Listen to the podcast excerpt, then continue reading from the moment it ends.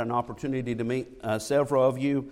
Um, and uh, for those of you who have not, I would like to, uh, to uh, get to know you after service. Uh, we do have a meal prepared uh, directly after service. It is breakfast, which is one of my favorite meals, no matter what time of day you have it.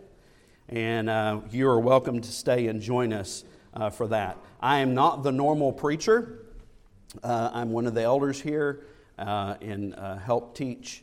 Uh, our, um, our former preacher has gone to another work, and we are in the process of uh, hiring for a new, a new minister. Um, one of the books that we went through, um, well, we didn't actually go through the book, did we, Jerry? One of the topics we went through on Wednesday night while Joel was here was that of a Sunday school catch up. And that book has finally came out uh, by Focus Press uh, by Jack Wilkie, and I got a copy of it the other day. I'm about a quarter of the way through it. Uh, very good book. It goes kind of back to the Bible basics. If you have a particular topic you want to look at, uh, you can look in the back and say priesthood is number 46. You turn over to page or to uh, number 46, and it's got a whole bunch of scripture and information about priesthood uh, from both the Old Testament and the New. Uh, it's laid out in a chronological order if you want to read it straight through, which is the way that I've been reading it, but a very good book to have. So I just wanted to mention that. You see the, uh, the slide there, and the title of our lesson today is We've Got Issues. And you, you think about that, and um, I wanted to, to be clear that that could mean all kinds of we've got issues, okay? Um, it's important to note that maybe you as an individual have issues. Um, maybe us as a congregation may have issues. Maybe us as a state, as a country, and even as the world can have issues. You know, there's several things that are important for us to note uh, in relationship to issues. That is, our physical health is important, our spiritual health is important, and our mental health is important. All of those are very important um, issues that one might have. And I kind of want to talk about all of those uh, this morning. So uh, if you'll bear with me, I only have 15 pages of notes, but not to worry, that's notes for me, so the sermon's not going to be that long. Thank you. Thank you, Non. So, uh, Christians today are confronted with many conflicting views about morality. We have a culture in the world, and oftentimes locally and uh, nationwide, of much different culture than we used to have. Now, culture in itself is about what is acceptable within a, a particular people, a particular nation, a particular group of people. And we know that as time changes, culture changes as well. But it's important for us as Christians to look back to what the culture should be in relationship to our Christianity and relationship to what God would have us to do as a Christian. People have different opinions concerning what is right and wrong in the world and in the culture in which we live. What once was generally accepted as good and true is now challenged by many people in the world. And oftentimes, these groups are very small groups with very loud voices. And they get together as that group and they want to speak loud from the, from the hilltop so that everyone else is forced to hear. And that means that it is difficult for us as Christians sometimes to navigate life. Governments are redefining the concept of marriage, of gender. Businesses are often operate with ethics that sanction lying and stealing. Because many people look to other things other than a standard by which they get their difference between right and wrong. How does one know what is right and wrong in the areas of morality? Well, I hope by the end of this lesson this morning we all understand or have a better understanding or a reminder of what morality looks like in reference to the standard of God's Word. Everyone has a sense of right and wrong in and of themselves, but the standard of right and wrong often differs. The first of which is people's feelings. Now, I would venture to say that every one of us feel different ways about different things. Would you agree with that? And if we all went by how we feel about a particular thing, I would venture to say we would probably have close to over a hundred different ways of interpretation of God's Word or morality as a whole if each one of us individually goes by how we feel. If it feels good, it must be right, is the mantra of the world. The Bible warns against trusting in feelings. There is a way which seems right to man, but its end is the way of death. Proverbs chapter 14 and verse 12. He who trusts in his own heart is a fool. Proverbs chapter 28 and verse 26. O Lord, I know the way of man is not in himself, it is not in man who walks to direct his own steps. Jeremiah 10 and verse 23. Go back to your Bible in Genesis chapter 6 and verse 5. Genesis chapter 6 and verse 5. Then the Lord saw that the wickedness of man was great in the earth, and that every intent of the thoughts of his heart was only evil continually. And come over to Mark chapter 7 and verse 21. Mark chapter 7 and verse 21. For from within, out of the heart of men, proceed evil thoughts, adulteries, fornications, murders, thefts, covetousness, wickedness, deceit, lewdness, an evil eye, blasphemy, pride, foolishness. All these evil things come from within that defile a man. If we go by only our feelings, we will be deceived. We will go in many different directions, not all paddling in the same direction, and will be even more confused than we already are by all of the different things that are thrown in our face by our culture and world today. Many people have destroyed themselves by following their feelings. The second standard by which people often uh, want to, to look at is their conscience. And you know, old Jiminy Cricket in, uh, in Pinocchio, he said, Always let your conscience be your guide. Jiminy Cricket should have gotten a little bit more wisdom because we understand that your conscience can be seared by evil thoughts of men and by evil thoughts from within. One's conscience is not always reliable. Paul had served God with a good conscience throughout his life, Acts chapter 23 and verse 1. Even at a time when he was persecuting Christians, Acts chapter 26, verses 9 through 11. He thought his feelings and his conscience said, What I'm doing in persecuting Christians is right, but we know that it was wrong. Our conscience is like a clock which works properly only if it is set properly. We're having some uh, daylight savings time come pretty soon. We'll be, we'll be uh, springing forward with our clocks. But uh, if you have an appointment at a certain time after that occurs and you haven't set your clock properly, guess what? You're not going to be there on time. You're going to be there when? Early. No, you're going to be late if you don't set it forward. How about using our friends as a guide? Is that a good idea? So, we talked about feelings in our conscience. How about our friends? Well, everyone else is doing it.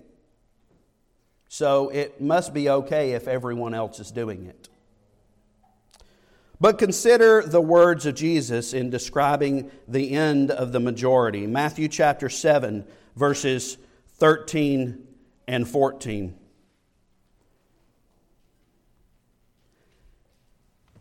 Enter by the narrow gate. For wide is the gate and broad is the way that leads to destruction, and there are many that go in by it. Because narrow is the gate and difficult is the way which leads to life, and there are few there be that find it. Let's follow the crowd. Let's follow our friends. They've got to be right, and everyone else is doing it, so let's just go ahead and do the same thing. If you followed the majority in Noah's day, you would have perished in the flood.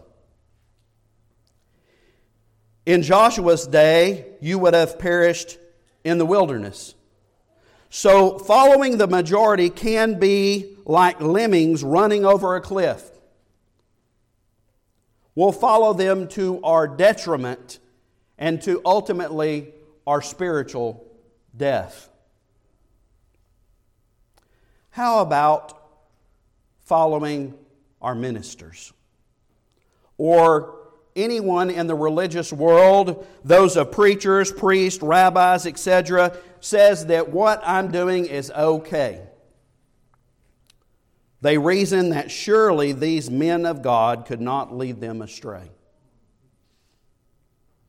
Yet notice the warnings given by Jesus, Paul, and Peter. Religious leaders can be blind leaders of the blind. And if the blind lead the blind, Matthew chapter 15, verses 12 through 14, what happens? They both fall in the ditch. There will be false teachers with destructive ways that come about in the world. 2 Peter chapter 1, or 2 Peter chapter 2, verses 1 through 3. Following the wrong minister can lead to corruption.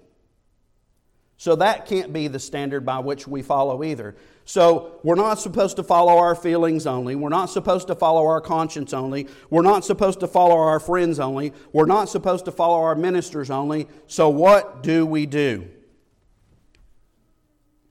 It is clear that many people accept as authority and morality should not be the guide for Christians. So what do we do? The Christian's authority and morality is that Jesus has all authority. In heaven and on earth, Matthew chapter 28 and verse 18. In all areas, including sexual mores and behavior, Ephesians chapter 4, verses 17 through 24. If you'll turn over there to the book of Ephesians chapter 4, we'll begin reading in verse 17, and I'm reading from the New King James Version. This I say, therefore, and testify in the Lord, that you should no longer walk in the rest of the Gentiles walk, as the rest of the Gentiles walk, in futility in their mind, having their understanding darkened, being alienated from the life of God because of the ignorance that is in them, because of the blindness in their heart, who being past feeling have given themselves over to lewdness and work of uncleanness, uncleanliness and greediness. But you, who have not so learned Christ, if indeed you have heard him and have been taught by him as the truth is in Jesus. Verse 22 that you put off concerning your former conduct the old man which grows corrupt according to the deceitful lust, and be renewed in the spirit of your mind, and that you put on the new man which was created according to God in true righteousness and holiness. He will one day judge all mankind. Acts chapter 17, verses 30 and 31. For the time of ignorance God overlooked, but now commands every man everywhere to what? Repent. Stop sinning on purpose. Have a change of mind. And the standard of judgment will be his words. John chapter 12 and verse 48. He who rejects me and does not receive my words has that which judges him. The word that I have spoken will judge him in the last day. Jesus is the ultimate standard of authority and morality. Amen? Not our feelings, not our conscience, not our friends, not our ministers. God's word and Jesus' words there contained in are the standard for our morality. no matter how many people speak about changing things in culture, no matter how many sins become acceptable and mainstream, the Christian's job is to look back to God's Word to make sure that our morality is based on Scripture. Therefore, we have a need to speak up, to let it be known that the teachings of culture sometimes do not measure up to God's morality. Jesus delegated authority to his apostles while on earth. To receive them is to receive him. Matthew chapter 10 and verse 40 and John chapter 13 and verse 20. They were sent as ambassadors for Christ, 2 Corinthians chapter 5 and verse 20. To ensure reliability, Jesus promised them the Holy Spirit, John chapter 14 and verse 26. The Spirit would guide the apostles into all truth. John chapter 16, verses 12 and 13. Thus the apostles proclaimed the whole counsel of God. Acts chapter 20 and verse 27. Christians were to accept the apostles' words as what? As truth. 1 Corinthians chapter 14 and verse 37. So the apostles' doctrine is the Christian standard for authority. Acts chapter 2 and verse 42. Their authority pertains to areas of morality. As Paul solemnly charged the church of Thessalonica in 1 Thessalonians chapter 4 verses 1 through 8 addressing sexual immorality and marital faithfulness he gave them instruction of what they should and should not do as he likewise wrote to the church in Ephesians, in Ephesians chapter 4, verses 17 through 32, that we just read, addressing lewdness, greediness, and deceitful lust, lying and anger, stealing, and foul language. Morality is an integral part, integral part of the truth that is in Jesus. It is necessary and it is important to the Christian to look to God's Word for the standard by which we live, not to look to culture, not to look to feelings, not to look to your conscience or your friends, but to look to God's Word. Many people go through life confused about morality. They constantly wonder is this right or wrong for me to do? And oftentimes we'll go to God's Word in an opposite way to try to defend the practice that they're doing that may not be in accordance to God's will at all because they take Scripture out of context. They stumble their way through life making wrong choices with terrible consequences. And ultimately, if you do that all your life and you never repent and you never come to the truth and the knowledge of the truth, what's going to happen to you in the end? Eternal punishment, not eternal reward. The Christian need not be confused about morality. The truth is in Jesus. Ephesians chapter 4 and verse 21. God has given us all things that pertain to life and godliness. 2 Peter chapter 1 and verse 3.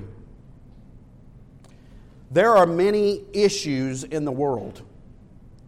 There are many issues in the church. There are many issues in our state and our country. But we need to look to God's Word for the answers to these issues. Some of the issues that the world faces today sexual immorality, the institution of marriage, divorce and remarriage, homosexuality, abortion, domestic violence, euthanasia, gambling, alcohol, tobacco, immodest apparel, dishonesty, mental health issues. All of these things can be of the world they can all lead us astray. It's important to note that there is indeed a mental health crisis in our nation and in the world. Too often times in my daily job, I see many people with mental illness that haven't been dealt with. The vast majority of individuals with substance use in the U.S. are not receiving treatment. 15.35% of adults had substance use in the past year. Of them, 93.5% did not receive any form of treatment. Millions of adults in the U.S. experience serious thoughts of suicide with the highest rate among multiracial individuals. The percentage of adults reporting serious thoughts of suicide are 4.84%, totaling about 12.1 million people.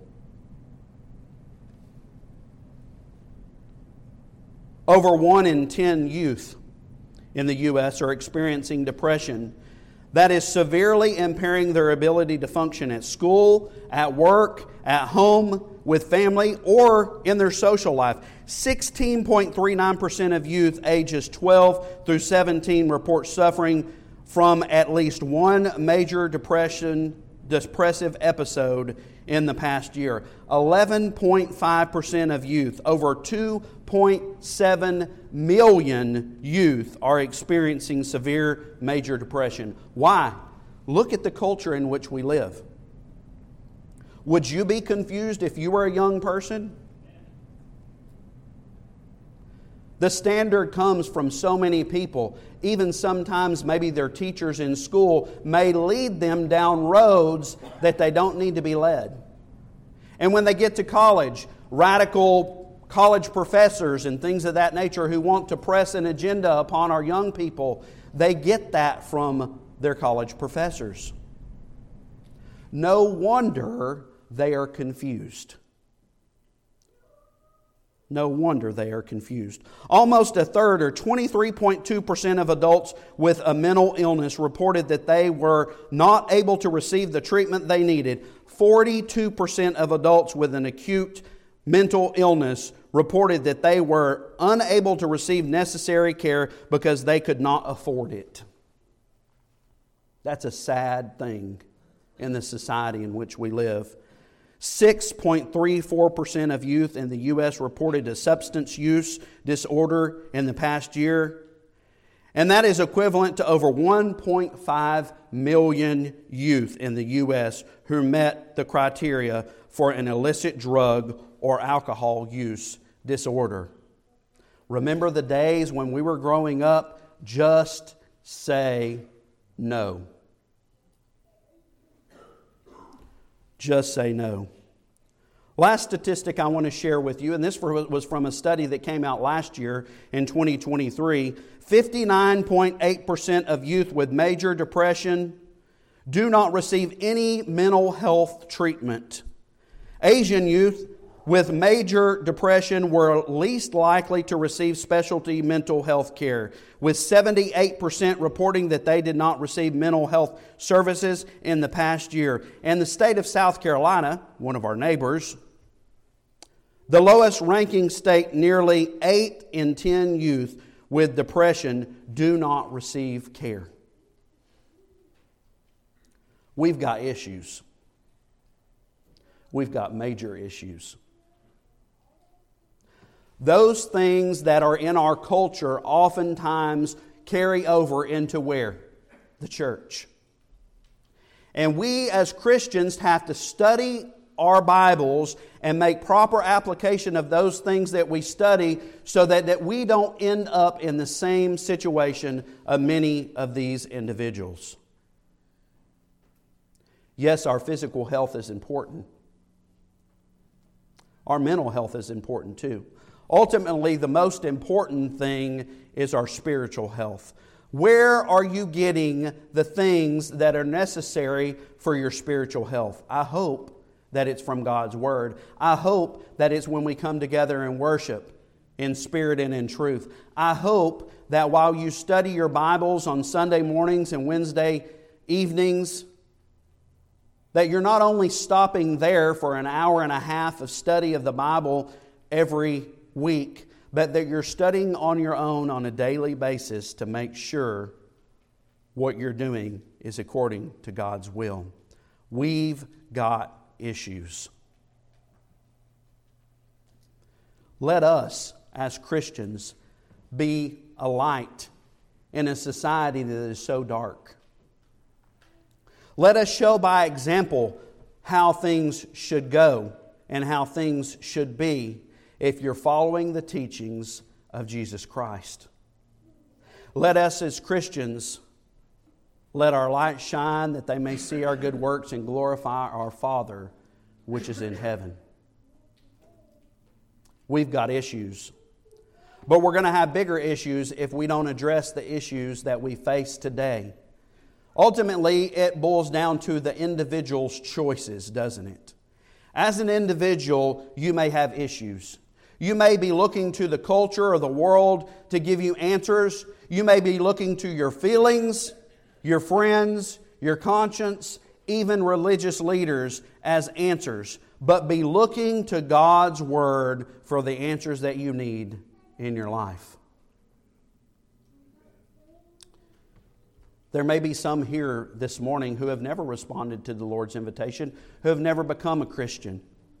The Bible tells us that faith comes by hearing, and hearing by the Word of God. You must hear the Word of God. You must believe that Jesus Christ is the Son of God. Confess Him with the mouth that He is the Son of God. Repent of your sins. Stop sinning on purpose. As we mentioned before, the time of ignorance and not knowing God overlooked, but now commands every man everywhere to repent. Acts chapter 17 and verse 30. And you're to be buried in that watery grave of baptism, raised to walk in newness of life. Do we have any responsibility after we become a Christian? Absolutely. We're to look to God in His Word for the strength and guidance that we need to remain faithful unto death to receive that crown of life. Revelation chapter 2 and verse 10. Keep living your life as a Christian. And as many of you know, one of my favorite verses in all the Bible, 1 John chapter 1 and verse 7. The blood of Jesus Christ will continually cleanse you from your sins if you walk in the light as He is in the light. There may be some who have committed public sin and need to repent publicly. Or perhaps you just need the prayers and thoughts of your brothers and sisters in Christ. If you have a need to respond to the Lord's invitation to become a Christian or to repent of your sins, won't you come forward as together we stand and as we sing?